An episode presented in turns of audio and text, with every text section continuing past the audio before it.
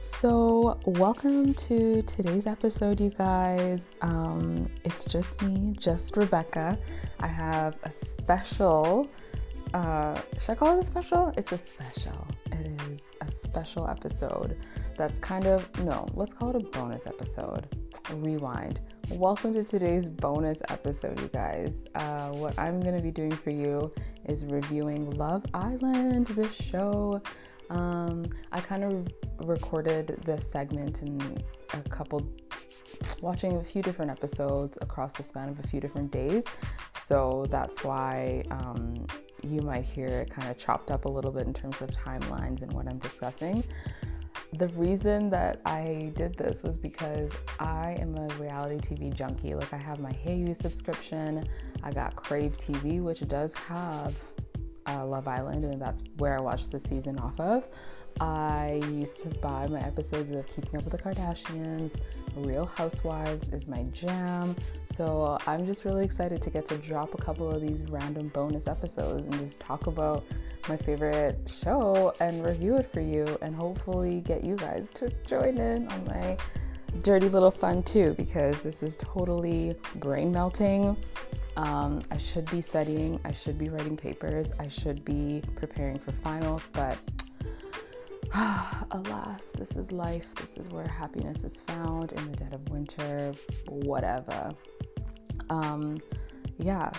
Disclaimer, I didn't do my research in terms of the longevity of the show, so when I opened the first part of this conversation, I thought that this was only season 2. No, because on Crave, it only has one season. And I knew that this show existed before because I've heard of some YouTubers that kind of had their big break from the show. So I just figured this was only season 2, but no.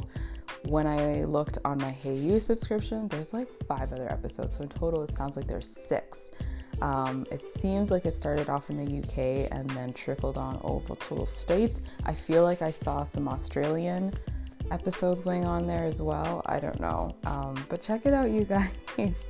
I did go into Hayu and check out the very first season, and it was so cringy I couldn't even. Definitely the American version for me personally is more enjoyable, but that's because I have a really hard time with accents.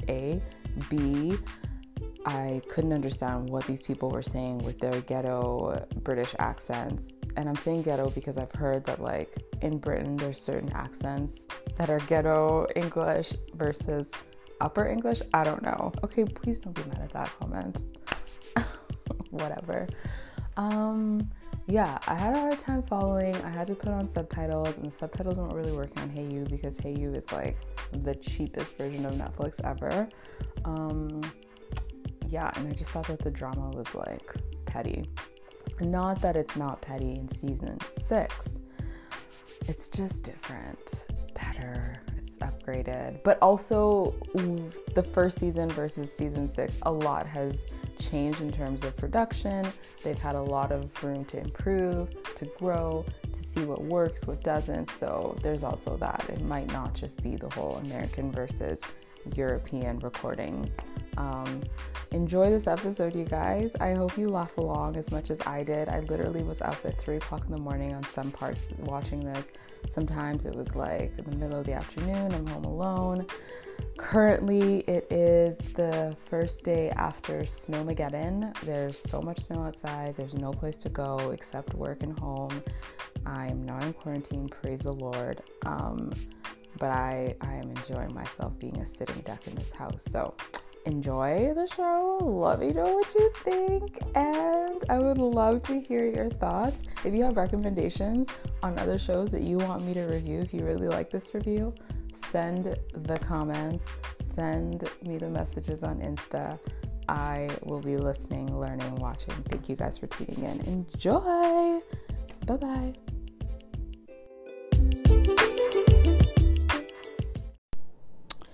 Unfortunately, the life of a shift worker has me up at ridiculous times of the day and night. Right now, it's 3:30 in the morning, and I'm waiting for my sleeping drugs to kick in and knock me out. So I'm watching a little bit of Love Island. So I didn't know what Love Island was. I think that there was a UK version before the second season that I'm currently watching. I don't know. I didn't watch it, but I jumped in on my Crave subscription, found it, and I'm obsessed. I have so much homework I should be doing, but I can't even. It just keeps getting better and better. I don't know if you guys saw that other Netflix movie or show, Love is Blind. So this is like Love is Blind, but in a more sexualized, ridiculously twisted fantasy / drama-filled life that's drawn out over 30 episodes. 30 episodes each, 45 minutes long. There's continuous taping, I guess, for these people. They're stuck on a rooftop in Vegas. It's all sponsored by Caesar's Palace or something like that. And yeah, they're just there to hook up with each other and find love. So I already cheated because I'm anxious and I need to know who wins these things. And I found out who won already. I won't say it yet, maybe not till the end of this episode. But watching this couple move through the show, now already knowing the end, it's just very interesting. It's very interesting how quickly and easily these young people are falling in love with each other. The commitments are real. Mackenzie has Connor manipulated AF. Like, this girl has him sucking her toes, you guys. No, that was Selly and Jonathan. They did the whole toe suck with chocolate cream situation. Oh gosh, you guys, I don't even know where to begin talking about this show. If you've seen it, you know. You know. If you haven't, you've gotta. If you're looking for something ridiculous to waste time on during this quarantine season, I don't even know what episode I'm watching. I think this is like number 12 or so, but the host just walked back in, and I'm gonna just begin with her. Like, her outfit, she is like a tall white Amazonian woman.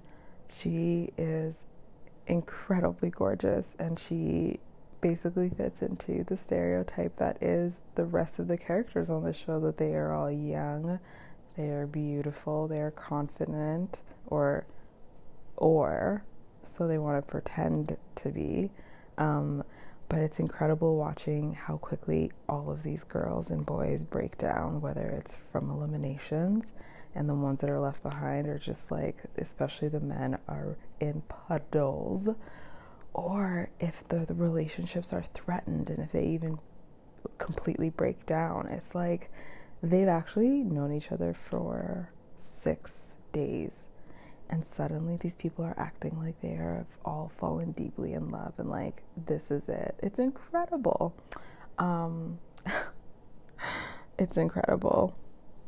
This is currently elimination episode, so that's why this tall Amazonian woman, the host, has shown up to orchestrate the elimination. And this time elimination is happening because the audience gets involved. They text or whatever within 30 minutes of the previous episode ending, and we as the audience get the opportunity to choose the 3 least incompatible, least convincing couple on the show, and they're up for elimination. And then I don't know what happens next because I haven't seen the episode yet.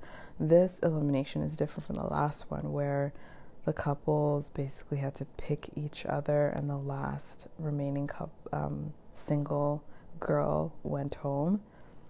Another episode is where vice versa elimination happened because the boys weren't chosen, and actually 2 of them went home. So here we go.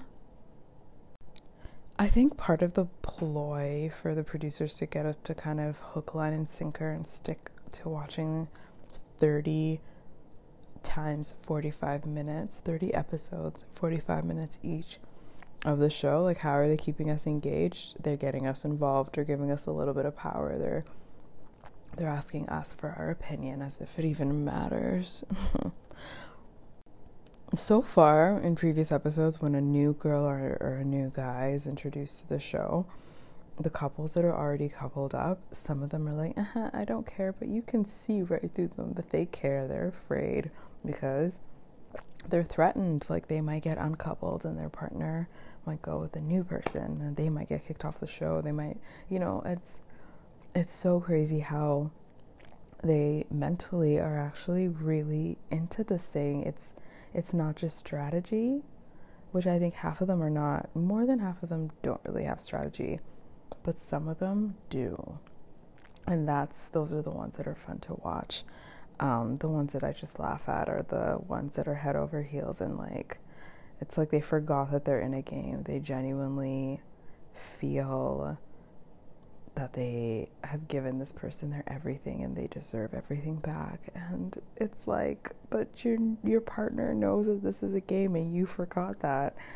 Oh God, it's so cringy, you guys.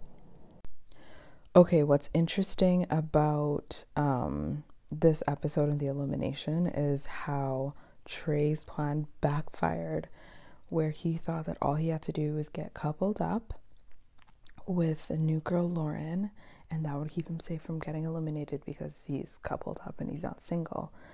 But the plot twist here, and the scenario that's different now versus previous eliminations, is that there isn't anyone who's single, but the power is not in any of their hands, it's in ours. And his plan backfires because everyone could see that that was his plan, but now everyone votes against him because he's not compatible with Lauren. So I don't know what happens. That's just my guess. Let's see. Whoa. Second plot twist is that the elimination gets thrown back into the hands of the contestant, the ones who are now safe. So there's three couples that are safe, and they get to vote who they think is least compatible. You have to know that there is blood for a specific couple. The one that is least compatible, in my opinion, Trey and Lauren. Everyone hates Lauren because she showed up, she's a goddess, and she's trying to steal everyone's man. And people have reason to hate Trey because everyone's more down for Christine. So y'all, this is fire. The emotional roller coaster is real. Like, the host just asked them to after they chose which couple was safe, the host just like fucked it up even more and was like, and then now you guys, girls stand on this side, boys on this side. Now girls who are safe are gonna vote to send unsafe boy home, and boys who are safe are going to vote amongst themselves to send unsafe girl home. Imagine. Everyone's losing their mind on this show. And when I'm sitting at home and like watching this, obviously I can laugh at it all because it's just wild. But yeah, I'm just watching this show, like, I think what keeps me coming back is I'm just so fascinated by the emotional roller coaster and how invested all of them are, like psychologically, and their hearts are on their sleeves and in puddles on the floor and like throwing raging darts at those who are they're angry at. It's just wild, you guys. The elimination happened, and these people sent Lauren home, and I'm so annoyed because they kept Kirsten over Lauren, and Kirsten should have left because Carrington stayed and he should have tried hooking up with Lauren. I'm so invested. I'm so embarrassed. Oh my gosh, everyone is all down. Trey's leaving and I'm happy about it. Don't want to see him again. Goodbye, good riddance. Don't come back. I hope that they throw a plot twist and bring Lauren back. That's the thing about the show, is like, you think all these people are so good looking, and then plot twist, they throw in another person who's even better looking, and it's like each new individual is like a level up from the previous people that were there. Side note, among the many other side notes that I'm making, the host of this show is just like full of so many dad jokes. He just said, the Islanders, he said, no, sorry. I messed that up. He said, much like the water of the pool, the Islanders reflect. And there's scenes of all of them, like, in lamentations, holding each other, all feeling, looking downcast, kissing each other because they sent people home. And it's just, oh, it's just so good, you guys. It is the best garbage nonsense ever. But if you look at it from the perspective of being amazed that so quickly your heart can latch onto a person when you are isolated for so long. Like, keep in mind that they were isolated because this is all happening this year. So during COVID, they had to isolate, I don't know, individually probably for 2 weeks and then come into the show. So by the time you're coming to meet all these new contestants, you've been alone for 2 weeks and you're lonely. You want friendship, you want connection, and that's probably what amplifies all of the feelings that these people are having. It's incredible. Something else that's, like, really interesting is the things that these people will say. Like, in real life, if someone said it, you'd be like, are you stupid? Well, did you just hear what just came out of your mouth? Case in point, Mackenzie and Connor. I'm just gonna tell you this in case you never watched it. Sorry if I'm telling it to you too soon. Don't listen for the next 15 seconds. Connor and Mackenzie, they're so incompatible in my eyes so far in this show. But I looked everybody up on Instagram, and actually there's a good handful of these people who are still coupled up after the show. But Connor and Mackenzie, in the show, Mackenzie is so manipulating and contriving, and Connor is like this puppy who's never dated anyone before, and this is like his first real girlfriend, and she looks like a Barbie and she's beautiful, and he just succumbs to her crazy behavior. Connor just said to Mackenzie to reassure her because she's feeling all insecure because it's the second time America has voted against her. He's like, well, I just hope that America can look past our incompatibilities and see that we're actually going to be okay together. Wait, what?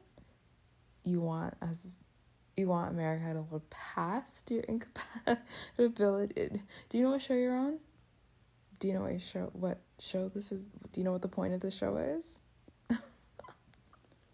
Oh my gosh, I just had like a revelation. So Mackenzie's confessional, she's like, oh, in my family, my parents have been married like 30 years. There's no divorce in my immediate family, so I feel a lot of pressure to get it right in the first try. And then they cut to Connor, and he's just like dopey, like, I don't know, like, I don't know. Mackenzie isn't the kind of girl that I would actually normally go for. And you can tell in his soul that he's just like, that's not the girl for him. But he's such a pussy. Like, he's freaking soft. He's soft. And Mackenzie sees him as like this soft puppy, and she can make him do tricks, and she can make him do whatever she wants, and she can make him groom him to like be a good husband to her because physically he enjoys her, but mentally, psychologically he doesn't. But apparently that doesn't really matter. She just knows that she can make him be married to her forever. That's the revelation I had. Oh my gosh, so currently everyone is all loved up, especially Johnny and Selly because they won the competition, and they're talking about how they're the same person, and they're like kissy, and they're like, oh, love is in the air, directly Selly's words. I'm just getting anxious watching them because I know they are about to throw a plot twist that's about to ruin everything for her or threaten everything, and her facade of everything is okay, like, that's about to fall apart. Oh gosh.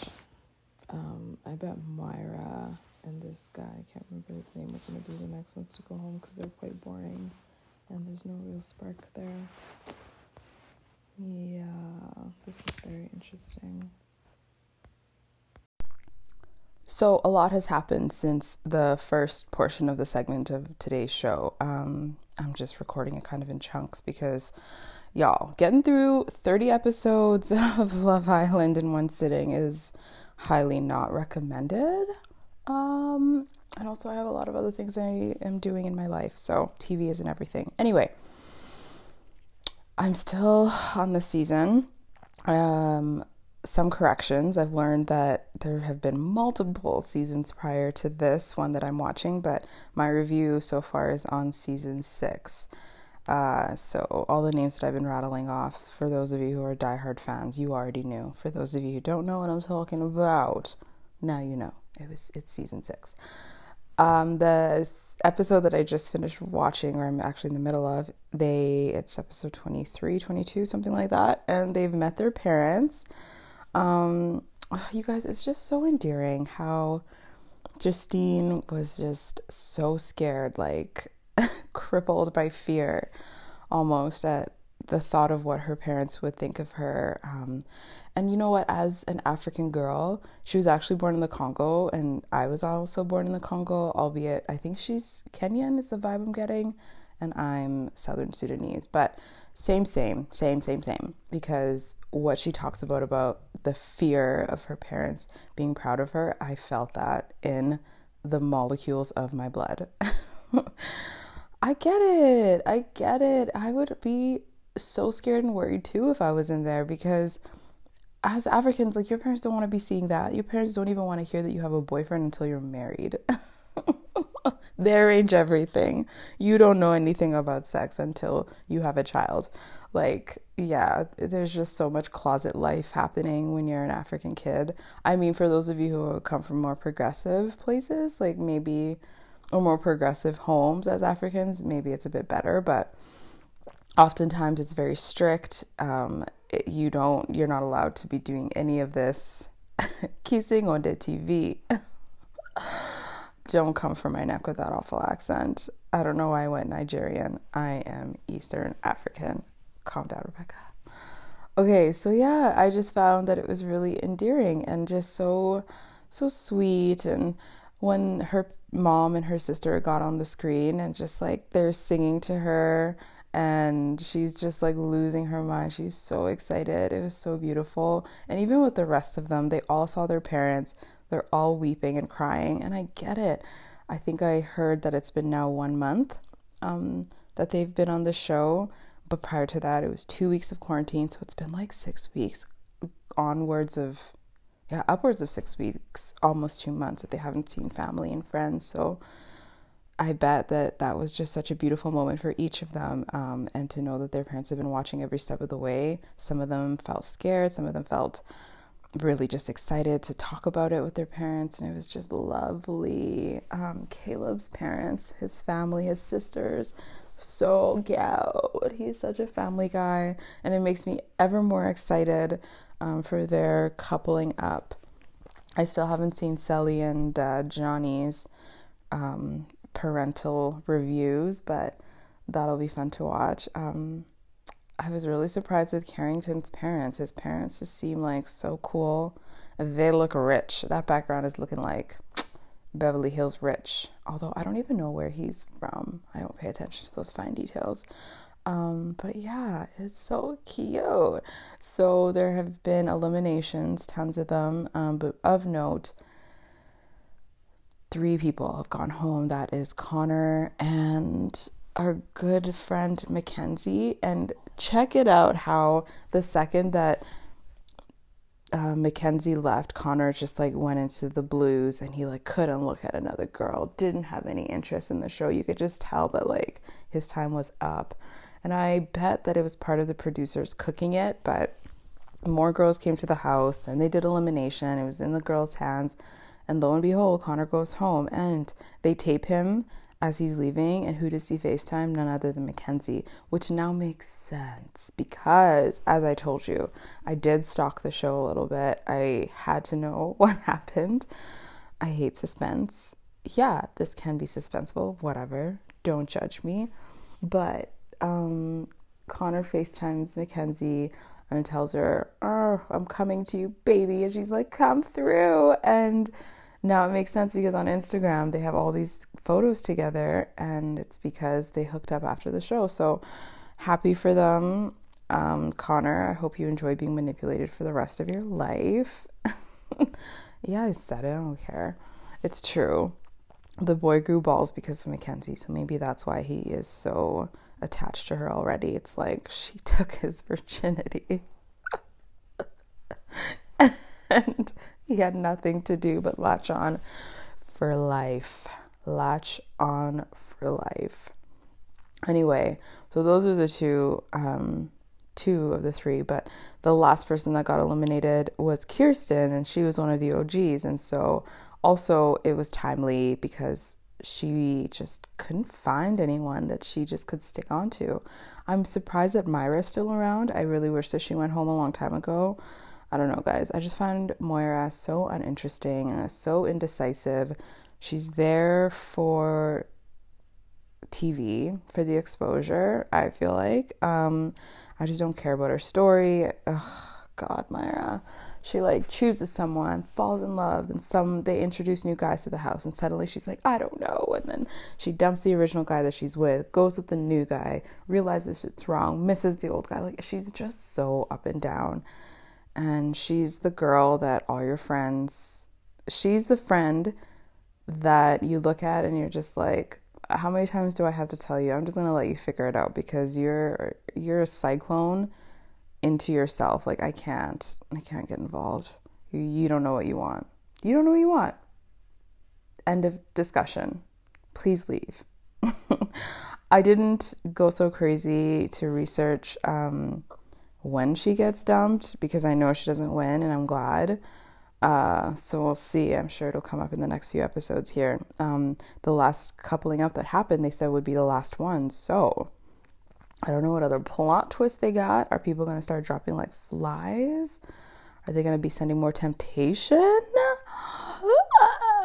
Who knows? Who knows?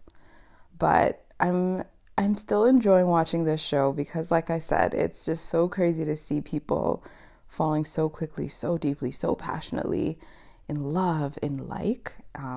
Emotions are so easily manipulated when you separate and isolate people and make their bubble the span of like 12 people, forcing people to sleep in the same room, in the same bed. Like, of course, things are going to get heated super quick and hardcore, but it's to my enjoyment. It is to their heartbreaks and the sacrifices of their emotions that they're doing this. So good on them. Like, good on them.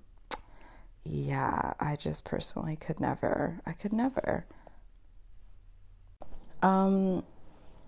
Most interesting fact of the day. Johnny is mulatto? I knew Caleb was, but I thought Johnny was just light-skinned black. But his mom's like white. And his dad isn't like dark black, but that's funny. Just fact of the day.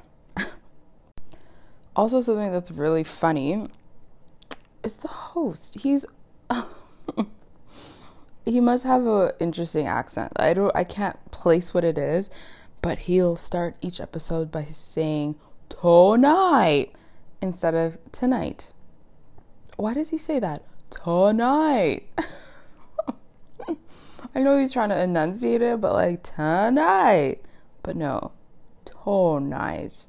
Very weird. I don't know why I'm obsessed with the way that he says it, and I cringe each time. But come on, host. So I'm gonna bring this to a close. I am on the second last episode. Everyone's going on all these really special dates, and it just seems really sweet. People are dropping the L word. I couldn't imagine saying I love you to my husband after just 6 weeks to 7 weeks of knowing him, but you know, the world is a crazy place. Reality TV, even crazier. My final review on Love Island is 10 out of 10 for entertainment. If you enjoy raunchy reality TV that keeps your jaw dropped, keeps you wondering how this is real, makes you laugh at ridiculousness, causes you to lose one brain cell per minute of watching, this show's for you. My husband couldn't sit around and watch it without rolling his eyes and just being like, this is soft porn at some points. And other points he was just like, why are we wasting time with this stuff? But you know what? If you're watching TV anyway, you're probably wasting time. So don't judge me. Please, please sit in your corner. Yeah, so 10 out of 10 for that. In terms of all my thoughts on what is going to happen to these people when they leave the villa, I just want a follow-up. I want a spin-off. I want them to do what they did for 90 Day Fiance. After the 90 days, I want to see what's going on. So after Love Island, can we please follow these couples? I'm not going to tell you who won in case you haven't started watching it yet. I've given off enough secrets, but if you want to watch, I hope this review has helped you decide if you knew that this would be shit anyway, and listening to this review solidified that thought. You're welcome. Thank you for listening, you guys. This was so fun.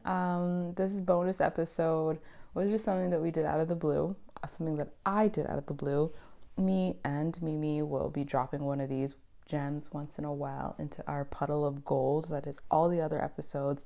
Please feel free to tune in, check out the other things that we've been talking about. We have so much more ahead. 2020 is around the corner, and we're so excited for all the things that we're going to get to talk to you guys about. We hope you keep telling your friends about it. There's going to be definitely more reviews to come up. We've also upgraded our technology. So for those who have been complaining that it sounds a little fuzzy, it sounds a little whatever, we hear ya. We've invested in some upgrades, and we're super excited for you guys to tune in and hear the differences. So thank you for growing with us. Every episode is a learning opportunity for us. You guys know our Instagram page, girls_and_color, color spelt with a U.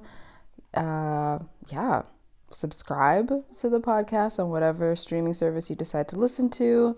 Check out our Insta page, hit follow, like our stuff, and keep conversations coming. We love you guys. Merry Christmas. Happy New Year. See you soon. Bye-bye.